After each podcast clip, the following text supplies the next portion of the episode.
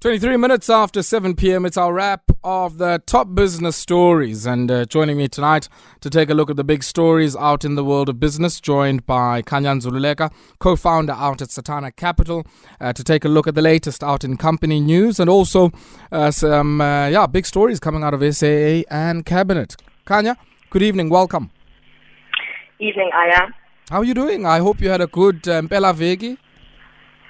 No, I, I really did. Um, well rested and uh, very keen to take on this week. Oh, yeah, good to hear. Good to hear. Khanya, I want us to start out in the world of cement maker uh, PPC, mm-hmm. the Pretoria Portland uh, Pretoria Portland Cement uh, Limited Company. They they came out with a very interesting and uh, I must say a very mixed bag here.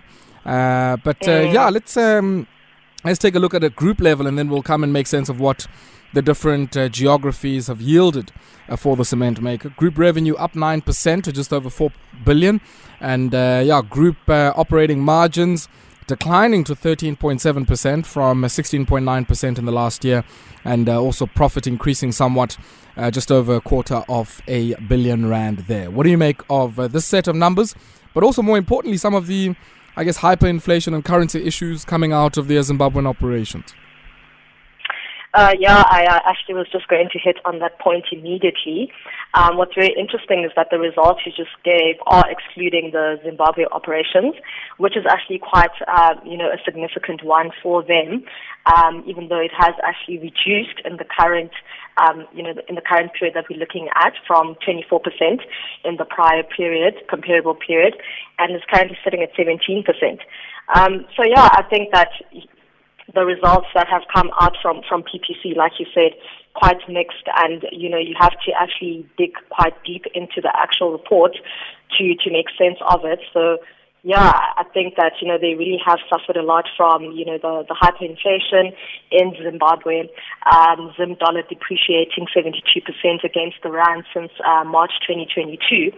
Um, and yeah, I think that, you know, um, it's, it's gotten to the point whereby from an accounting perspective, um, the finance department at the company can actually implement um, hyperinflation accounting, which, you know, in, in, in, simpler terms just means that they try to take out the effect of the hyperinflation.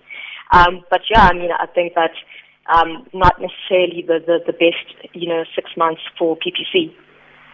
And, and maybe let's just talk about PPC because, as I said, there is a mixed bag. Um, mm. And I, I, you know, so we d- I did say earlier on those operating margins were down from 16.9% to around 13.7%, and that's, I guess, a measure of profitability on every single rand of revenue made. Um, mm. And it seems the profitability is looking a lot better out in Rwanda than in many of the projects. Operating margins there standing at around 32.3%, and they also saw their earnings increasing 63% uh, to uh, 249 million. What is happening in Rwanda, and why, I guess, is it having such a buoyant impact on PPC's numbers? Yeah, so uh, in Rwanda, the, the big story there is basically increased demand from um, government-sponsored infrastructure projects um, and just a general resurgence in, you know, general building activity, um, quite similar to what they noted happening in the coastal areas of South Africa. Um, so yeah, I, I, think that you know Zimbabwe is obviously not the best of stories.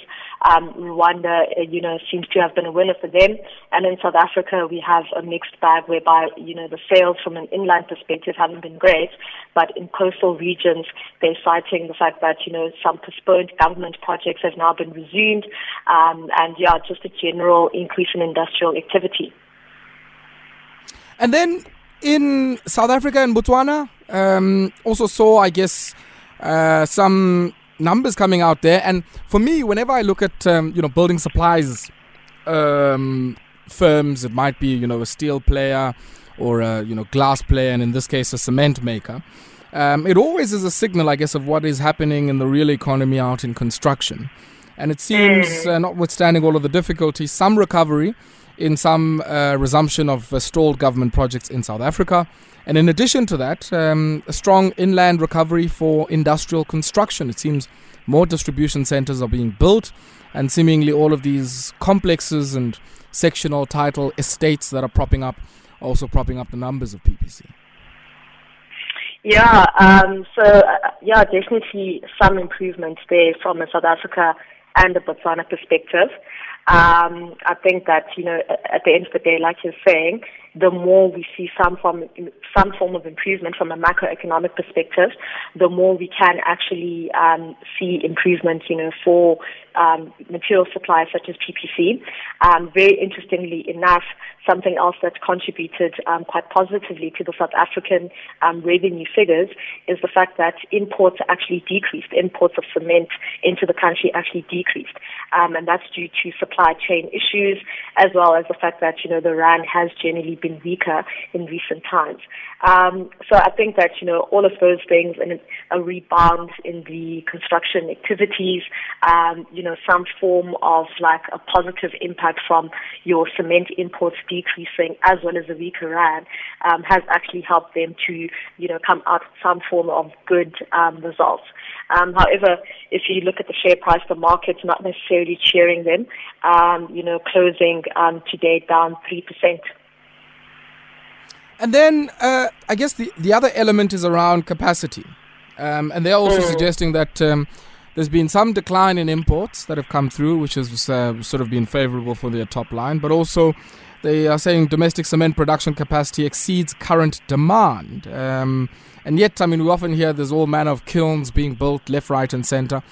What do you make of that assessment? That they probably have much more capacity on hand than the volumes they can realistically sell into the market? Um, yeah, I, th- I think it's actually you know quite quite an interesting one. Um, you know, you you have to ask yourself that what exactly is then going to happen. Um, you know, with that production capacity. Um, but yeah, I, I think that's you know, I don't have much of an opinion on it, if I'm quite frank. Yeah. Um, but I just think that you know, it's it's going to necessitate that management think quite clearly about you know what do you do with that excess demand. I mean, mm. with that mm. excess production, you know, you need to find a home for it somewhere somehow. Um, and I think that you know, with the difficulties that they're having in the other regions, it's not going to be easy. Um, but that's a challenge to management essentially. Yeah. Astral Foods, the guys who give us uh, chicken and uh, also uh, to some degree in the feed game. Revenue up 22%, operating profit 103% up. What happened in this particular market where we hear all the time poultry producers saying the municipalities don't work, we're in a fix, there's imports mm. coming in, there's higher feed prices. And notwithstanding all of that stuff, you still get an Astral that's coming in with operating profit numbers of over 100%, uh, operating margin increases, I should say, of 100%. I mean, I'm not sure if I can mm. make sense of this. um, no, I, I, think that you know these are absolutely phenomenal, um, you know, results from Astral. Um, funny enough, a month ago they actually came out reporting that you know um, high feed costs are actually really going to pay into their profits for the six months um, ending March 2023. Well, clearly um, they didn't care enough, you know, because I mean, if you're making operating profit rises of 103 percent, you're certainly in good territory. Yeah, but you may find that it actually, you know, was an impact that happened, you know, in recent months, um, you know, and that, you know, for the for the year ended, I think it's September 2022, um, that impact wasn't necessarily factored in yet. Mm. Um, but yeah, I mean, I think that, you know, notwithstanding all of that, they've done absolutely well, you know, to effectively, you know, show that they have resilience. They've also been able to handle the threat of, you know, the ever um, lurking avian influenza. Um, and the big story really coming out there is basically an increase in their sales volume. Um, they've also shown, you know, an increase um, in the selling price of poultry. Um, and yeah, I think that generally really strong operational efficiencies in terms of, you know, your high feed costs, dealing with load shedding, dealing with, you know, um, very difficult environment in South Africa where the infrastructure isn't always working. Mm. Um, and yeah, they've really been able to to to to to navigate all of those those factors quite well. Um, a big story for them though is really the fact that you know post COVID. Um, they've gotten a really good recovery from the restaurant industry. Um, so obviously, um, you know, people going out, having a drink, and then um, mid all of that, calling in some chicken wings. Um, so yeah, I, I, think that you know management has done absolutely well. They'll be very disappointed with the share price movement today, mm. um, but yeah, otherwise they've done re- really well. And then let's go to the unfolding soapy. I mean, a movie, a film, a drama. out at the South African carrier, national carrier. Yes, yes, yes. I mean, we. I think we really need a documentary that you know, as a documentary, is a last streaming platform. The ones where- Mhm. that unpack how we got firstly to the voluntary business rescue at the end of 2019 uh, Mm. at SAA, and what subsequently happened. And of course, we know there's the Takatso story, but uh, in many of the papers and in the reports over the weekend, um, there had been an earlier assertion that, um, you know, uh, Gideon Novick had exited stage left. He had said it's because he's not getting any information about what effectively is happening. He doesn't doesn't think uh, his partners in the consortium will, be able to raise the three billion rand working capital Mm. requirements and so on. Uh, they also came out on the weekend hitting back, and it seems this morning he's also come back responding to that, and uh, I anticipate that there will be many other responses. Very interesting. Um, it's really hard to believe that these parties are actually looking to do business together. Um, it um, it's very interesting, right? Um, you know, that back and forth that you just described right now about the fact that, you know, Gideon comes out and effectively, you know, reiterates what a lot of critics of this deal have been saying, that there's no transparency. As the South African public, we don't know what's happening. And he comes out as a board member and effectively reiterates the exact same thing. Um, obviously, um, the remaining shareholders, particularly Harith, not happy about that. And um, yeah, well, I mean, it, the the report actually came from the media.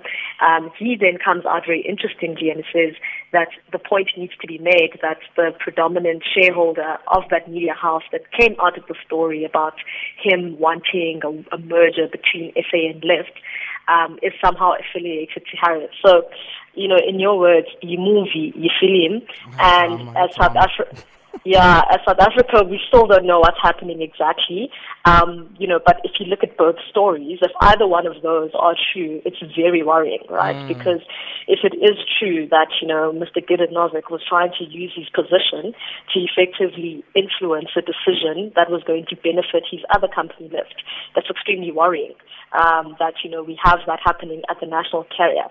But at the same exact same time, it's true that there's no clarity around how is this capital going to be raised to effect the Takatso deal. That's also very worrying.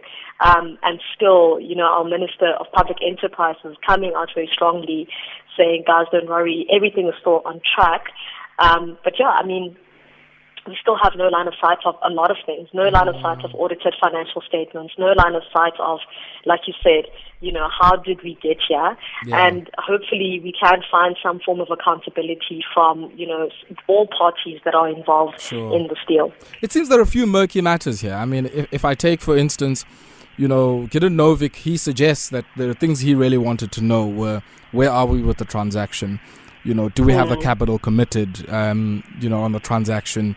Um, you know, all of these things that he thinks members of the general public, you know, would also have a keen interest in. But I, I guess he's not just some innocent bystander. He's not you and me here.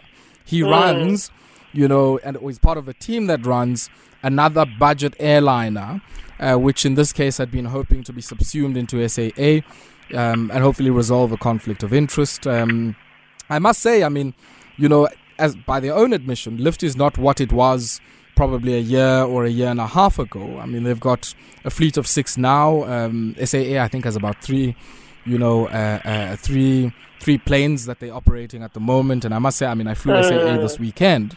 Um, still, the SAA I know, you know, in terms of the service and in terms of the offering. But um, I think for many people, really good to to see it operating, generating its own cash flows, um, and it makes one wonder. I mean, if SAA does continue to generate cash flows, has a bumper December, do they really, Mm. really need this deal? The longer this deal delays, I mean, there's still competition authorities that need to give, you know, a regulatory approval. But the longer this deal delays for, the longer I would think it makes more, I guess, unneeded the strategic equity partner that um, has us discussing all of this. Yeah, I, I think that you know it, it's a it's a question that we need to ask, but unfortunately, it's a question that we can't objectively answer because we don't have line of sight of those cash flows. Yeah, I mean, that's the the chairman. thing. Yeah, I, Yeah. in a black box. Mm. Exactly, exactly. So, I mean, the chairman, it's either the chairman of the CEO of, of SAA did mm. come out in recent weeks saying that, you know, cash oh, flows are amazing. Person, Sorry? It's the same person. So, so the CEO is the chair. Oh, yes. Oh, okay, yes. um, so that gentleman coming out speaking about how, you know, cash flows are great. And so, you know, cash flows are great how great are they, and therefore if they're great, um, do we really need this deal? But it's really difficult because it's it's extremely closed off, and it's um, it's extremely peculiar that you know all parties involved are mm. arguing that it's being transparent, and that any form of information that is necessary for the public to to form their own opinion on it is publicly available. Sure. But I mean we're here discussing it and we're saying, I got the This is, is essentially what's going on. It's like, oh, what's this, what's that? But we don't have any facts mm. in front of us, except that it is very worrying that the consortium partners don't seem to be on the same um, page. And especially to consider that Gideon Novick's company was effectively the company that was supposed to bring in technical expertise mm. and effectively provide guidance on how to actually move the company forward in a more sustainable manner. Yeah. Now we're hearing quite, you know, talk about the fact that, hey, maybe they're going to bring in experts internationally it's a lot, but let's see how it unfolds, and hopefully it, it will be good for, for, for the public. Let's certainly see how this unfolds, and uh, I mean, you know, if I if wishes were horses, I would say, Gideon, just go and merge with Mango and create another budget, you know, airliner and you know walk away from the SAA thing. Um, but hey, I mean, I guess yeah, if wishes were horses. Last one on my end, scrap metal. Cabinet uh, seemingly really seriously considering a ban on the export of uh, scrap metal, and uh, I think we've said on this platform many a times one of the things that is an impetus to the stripping of public infrastructure might certainly be the, um, you know, higher than average global prices of steel and, in particular, some of its derivatives in scrap and waste. Mm. Yeah, so um, today Cabinet basically gave the go ahead for restrictions on scrap metal exports. Um, very, very interesting um, a lot of people coming out, uh, you know, saying that listen, this is a crime matter and not mm. necessarily a trade issue. Um, but you know, to your point, like you're saying, as South Africa, you know, we don't necessarily consume a lot of scrap scrap metal. Yeah. So, you know, if you're shooting off the hip and you're not necessarily looking at empir- empirical evidence, you're going to say that okay, all this like you know public infrastructure that's being stripped, particularly copper cables, is going into the export market. Um, that is the inclination you would have. However, you know, we don't have empirical evidence to actually prove that that is the case. And so, um, personally, I'm very mm. surprised, um, you know, by, you know, the decision that government has taken. It is for six months. I'm assuming that is for them to sort of go back to the drawing board and think around, you know, um, regulations, mm. you know, registration of scrap buyers, registration of scrap sellers. But it still, you know, it doesn't deal with the fact that, you know, we have – a crime issue. And, yeah. and criminals, we all know, can be some of the most smartest people in the world, right? Um, they're probably going to take that scrap, even if it is said that, oh, okay, only these people can export, only these companies mm. can export scrap metal. They'll probably take that scrap metal, melt it into something, and then, you know, it still goes yeah. out. Khanya, pause for there me, for me for a second. Let, let's pause, then we'll continue on the score after this. 17 minutes before 8 p.m., uh, we wrap up our business wrap tonight with Khanya Ndzululeka, co founder out at Setana Capital. Khanya, just as we wrap up, you were suggesting that, uh, yeah, criminals are very in, creative and uh, innovative folk, uh, and, uh, you know, there might be some ways and arbitrage around these potential export bans. Yeah, definitely. I, I do think that, you know, there will be ways around it. Um, I just think that you know, we, we need to think about it more, more clearly, um, you know, from the perspective of what is this saying about the government's confidence in our mm. own crime fighting capabilities. Um, that instead of saying that, listen, let's investigate these syndicates, let's try to, you know, build up cases, investigate, and pe- put people behind bars, He's just saying that, listen, we're actually going to close off this market where South Africa is expected to have a surplus of scrap metals because, like I said, due to, you know, our infrastructure projects not being that fast, we don't necessarily have a lot of use for scrap metals, whereas in Europe, with all that they're trying to do with EVs and green energy and all of that, mm. you know, that's something that they really are in demand of. And, you know, they, they came out a month or so ago saying, oh, this could actually be in contravention of um, WTO, um, you know, regulations and, and agreements. Um, but I think that, you know, the government has made a point of getting the right legal opinion. So they can do it. They, we have the legal right as a country mm. to actually ban the, the export of scrap metal. Sure. My question is, will this actually achieve what we wanted to achieve? Will it stop the theft of scrap metals? There are other avenues that criminals can look into, like I was saying, melt it in with something else and then, you know, somehow get it out of the country somehow. Um, so yeah, I mean, let's just see, you know, what comes out of it. Maybe it will be effective, but from my perspective, mm. um, I was mm. very surprised that this is actually the antidote um, that government has come up with. Yeah, yeah. Khanya, we'll have to leave it here for tonight. Always a pleasure catching up with you, and thank you very much for your time. Thank you so much, Aya. Cheers. Cheers. Khanya Ndzululeka, co founder out at Setana Capital, helping us with our wrap of the top business stories.